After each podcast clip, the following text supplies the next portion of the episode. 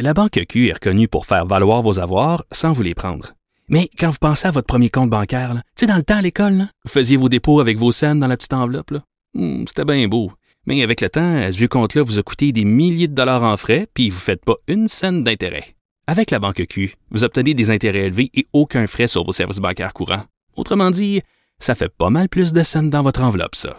Banque Q. Faites valoir vos avoirs. Visitez banqueq.ca pour en savoir plus. Pendant que votre attention est centrée sur vos urgences du matin, vos réunions d'affaires du midi, votre retour à la maison ou votre emploi du soir, celle de Desjardins Entreprises est centrée sur plus de 400 000 entreprises à toute heure du jour. Grâce à notre connaissance des secteurs d'activité et à notre accompagnement spécialisé, nous aidons les entrepreneurs à relever chaque défi pour qu'ils puissent rester centrés sur ce qui compte, le développement de leur entreprise.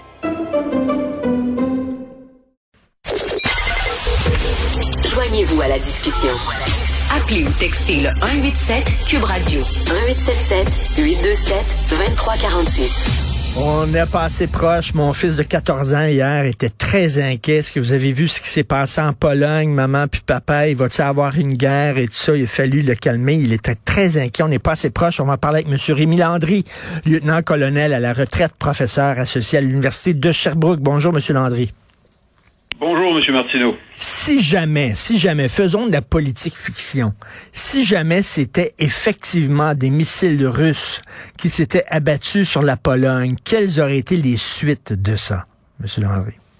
Ben, je crois que la première chose qu'il aurait fallu faire, c'est réunir euh, les membres du G7 selon euh, le règlement 4 pour essayer de, de comprendre exactement la nature euh, de ce missile-là. Est-ce que c'était accidentel? Est-ce que c'était délibéré? Et par la suite, de prendre des actions requises. Je ne crois pas qu'un seul missile aurait nécessairement euh, dégénéré, euh, comme on l'a vu entre autres euh, en Afghanistan, avec la règle 5, et, puis éventuellement que tous les pays de l'OTAN décident de, de, de débuter une guerre contre la Russie. Et puis on peut le voir actuellement qu'il y a énormément de prudence euh, de la part euh, de l'OTAN euh, mm. avant de prendre une décision. Ce qu'on cherche plutôt à faire, c'est d'essayer de comprendre ce qui s'est passé. Mais il est évident euh, que l'instigateur, euh, même si c'est pas eux qui sont directement responsables de cet attentat-là, l'instigateur est la Russie. Euh, on sait qu'hier, il y a eu un peu plus d'une centaine de missiles qui ont encore une fois qui ont ciblé les infrastructures énergétiques sur l'ensemble du territoire. Et puis quelques-uns de ces missiles-là étaient très près, ont été tirés dans la direction euh, de la ville de, de Lviv, qui est tout près de la frontière polonaise. Euh, et, puis moi, depuis le début, je me dis que ça me surprend énormément qu'il n'y ait pas eu d'autres euh, incidents de ce genre-là euh, qui se soient produits avant. Naturellement, l'Ukraine est en droit de se protéger. Euh, et puis, mm. ce qu'on semble dire, c'est que probablement un de ces missiles aurait euh, antiaérien aurait peut-être frappé euh, un des missiles russes et puis les deux, les, les, débris des deux avec la tête euh, explosive auraient éventuellement atterri en Pologne. Du moins, c'est ce qu'on semble dire pour l'instant, mais il va falloir attendre qu'il y ait un peu plus de, de détails. Mais Monsieur Landry, je pense pas. La première réaction aussi qu'on va voir, euh, c'est que ça devient de plus en plus dangereux pour les pays limitrophes euh, d'être près de l'Ukraine, euh, compte tenu du fait que les Russes vont continuer d'intensifier, euh, ou du moins semblent vouloir continuer d'intensifier euh, leur attaque euh, de missiles, et puis ça va continuer de mettre en danger, je veux dire, les pays limitrophes. Donc, euh, j'ai hâte de voir quelle réaction va être prise par l'OTAN, peut-être augmenter leur état d'alerte, peut-être même discuter d'imposer un une zone de, de, de non-vol au-dessus d'une partie de l'Ukraine, euh, mais définitivement aussi continuer d'augmenter leur aide euh, en missiles antiaériens pour l'Ukraine. Je ne suis pas complotiste, je suis pas fan des théories du complot, mais disons que ça arrange tout le monde en maudit que ce soit euh, que l'explication officielle, ce soit non, non, c'est des missiles finalement ukrainiens, c'est une erreur et tout ça. Tout le monde fait fiou. Euh, ça arrange tout le monde. Ben, euh, peut-être que oui, que ça l'arrange tout le monde, mais en même temps, moi, ce que je me dis depuis le début, comme je, je, je l'ai mentionné, ça me surprend que, que, qu'un tel incident ne se soit pas déjà mmh, produit. Mmh. Euh, faut réaliser que l'ensemble des, du moins les, la technologie des missiles qui sont euh, tirés sur euh, l'Ukraine sont des missiles qui datent de la guerre froide, donc qui ont une capacité de précision qui est, qui est de loin euh, moindre que celle des, des, des, des, missiles avec la nouvelle technologie qu'on a aujourd'hui. Et puis c'est fort possible, je veux dire que qui aurait pu arriver, je veux dire, un, un, un manquement de la part d'un de ces missiles-là. Mais ce qui est surtout à, à considérer, euh, c'est que les Russes tirent de plus en plus près des frontières. Je ne sais pas si leur intention est éventuellement euh, de, de, de, de, créer de l'animosité au sein euh, de l'OTAN, mais définitivement, je veux dire, on joue avec le feu. Et, et puis, euh, dans les mesures que l'OTAN pourrait prendre, comme je mentionnais, c'est définitivement augmenter leur taux d'alerte, augmenter le nombre de troupes déjà euh, présentes euh, sur, dans les pays limitrophes, Baltes et la Pologne, et, et, et puis peut-être même commencer à considérer euh, d'imposer un, une zone de non-vol pour les Russes sur une certaine espace ukrainienne de façon à limiter et puis à éviter ce, ce, ce type d'incident ou d'accident. Ben Mais définitivement, euh, l'OTAN va, va, va, prendre une décision, va s'entendre sur une, une, une, action à prendre. Parce que je crois que c'est le premier incident de peut-être de ce qui pourrait être une, de d'autres incidents de ce type-là. Euh, Monsieur Landry, comme vous le dites, c'est étonnant que ça ne soit pas produit avant. Et euh, il y a des risques que ça se reproduise. Comme vous le dites, c'est très dangereux pour les pays limitrophes. Ça montre à quel point cette guerre, à un moment donné, faut que ça arrête, là faut que ça arrête. Il va y avoir des débordements et tout ça. Est-ce que c'est possible de, d'obliger euh, les, les deux belligérants à s'asseoir et à négocier? Je ne sais pas si on peut réellement en arriver là si euh, un des deux ne veut pas nécessairement négocier ou un hmm. des deux ne reconnaît pas sa faute au départ. Euh, il faut reconnaître qu'hier, lors euh, du G20, il y a tout de même un, un, constat qui a été fait qui est assez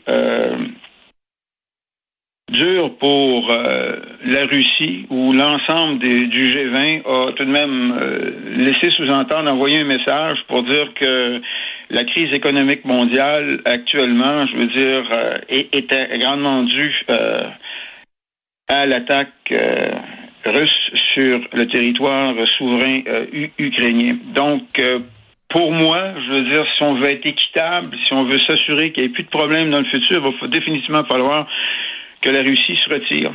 Je peux comprendre les Ukrainiens. Euh, c'est facile pour nous de dire bon ben tout ce que les Ukrainiens ont à faire, c'est tout simplement commencer des, des, discussions de paix et puis de dire aux Russes ben ce que vous avez capturé, vous le gardez et puis euh, on, on, va arrêter le conflit.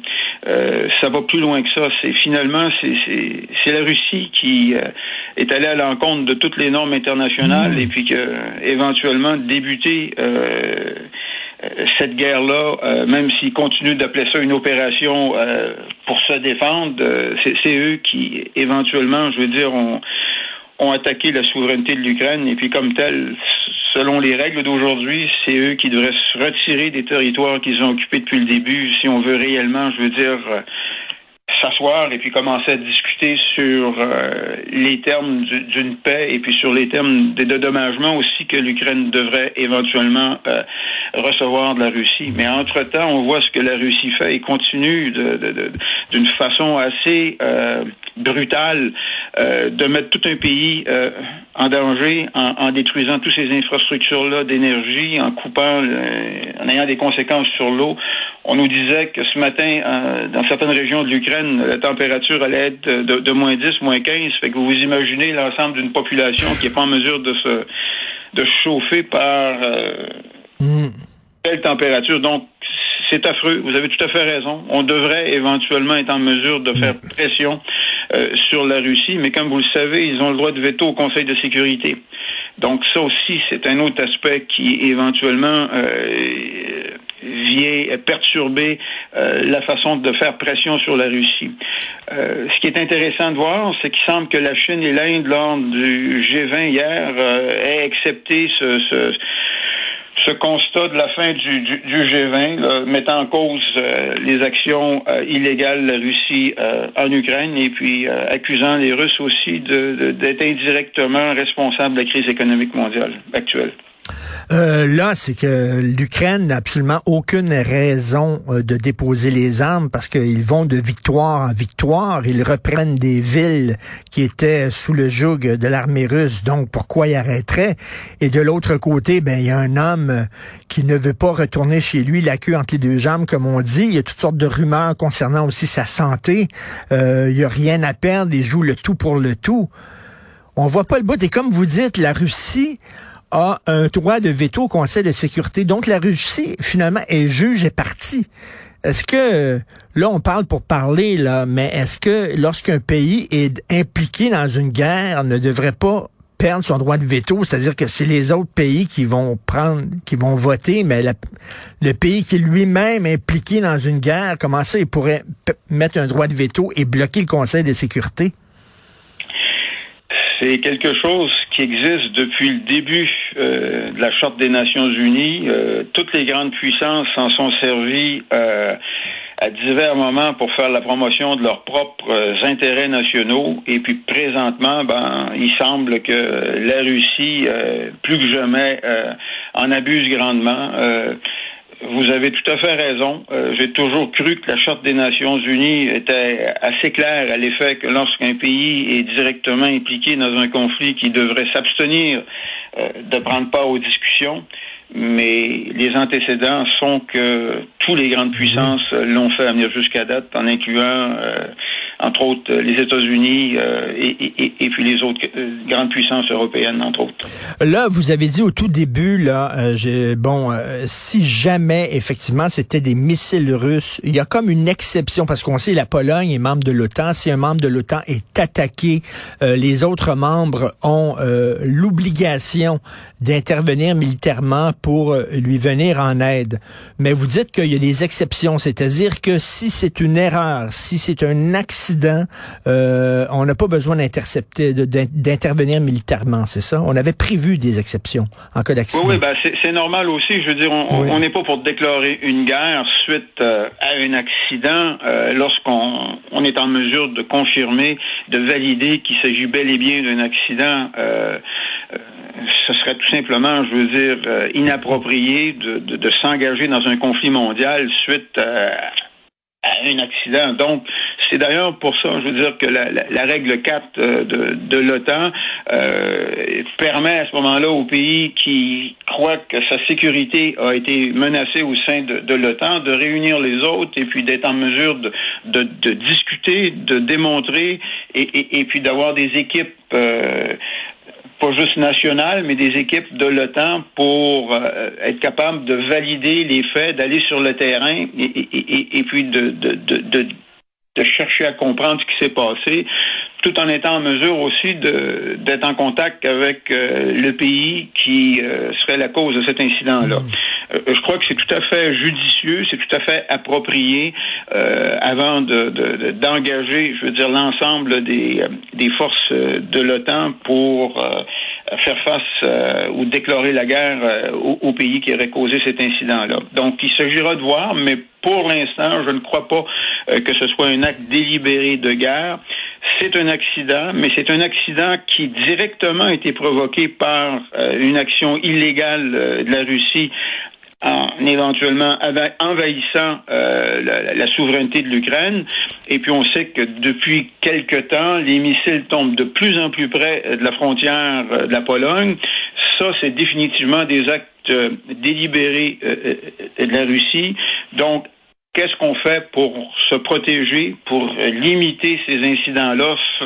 Comme je mentionnais, ce sera de voir exactement le, le, le, le cheminement que l'OTAN fera, mais définitivement, il va y avoir des réactions euh, de l'OTAN. Peut-être pas des réactions armées, mais définitivement des réactions qui vont chercher à dissuader euh, la Russie de continuer de faire ça. Puis peut-être aussi qu'on va euh, augmenter la livraison d'armes antiaériens plus modernes. Parce qu'on semble laisser sous-entendre aussi que le missile antiaérien qui aurait éventuellement causé cet incident-là en Pologne serait aussi de la génération de la guerre froide, donc un peu moins de, de précision, même si ces missiles-là antiaériens S-303, là, qu'on semble dire que c'était, ont une capacité d'atteindre des cibles jusqu'à 90 000, euh, distance à 90 000, donc un peu plus de 120 euh, kilomètres. Euh, donc, on, verra là.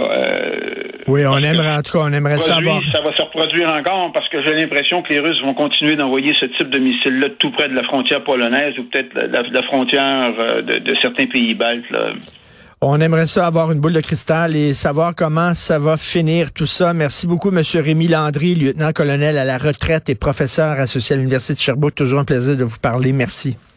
C'est moi qui vous remercie, mais ce qu'on peut dire aussi en concluant, c'est que c'est évident que les choses continuent de s'aggraver, tant pour la population ukrainienne que pour la sécurité de toute euh, cette région-là. Merci. Ben, malheureusement. Au revoir.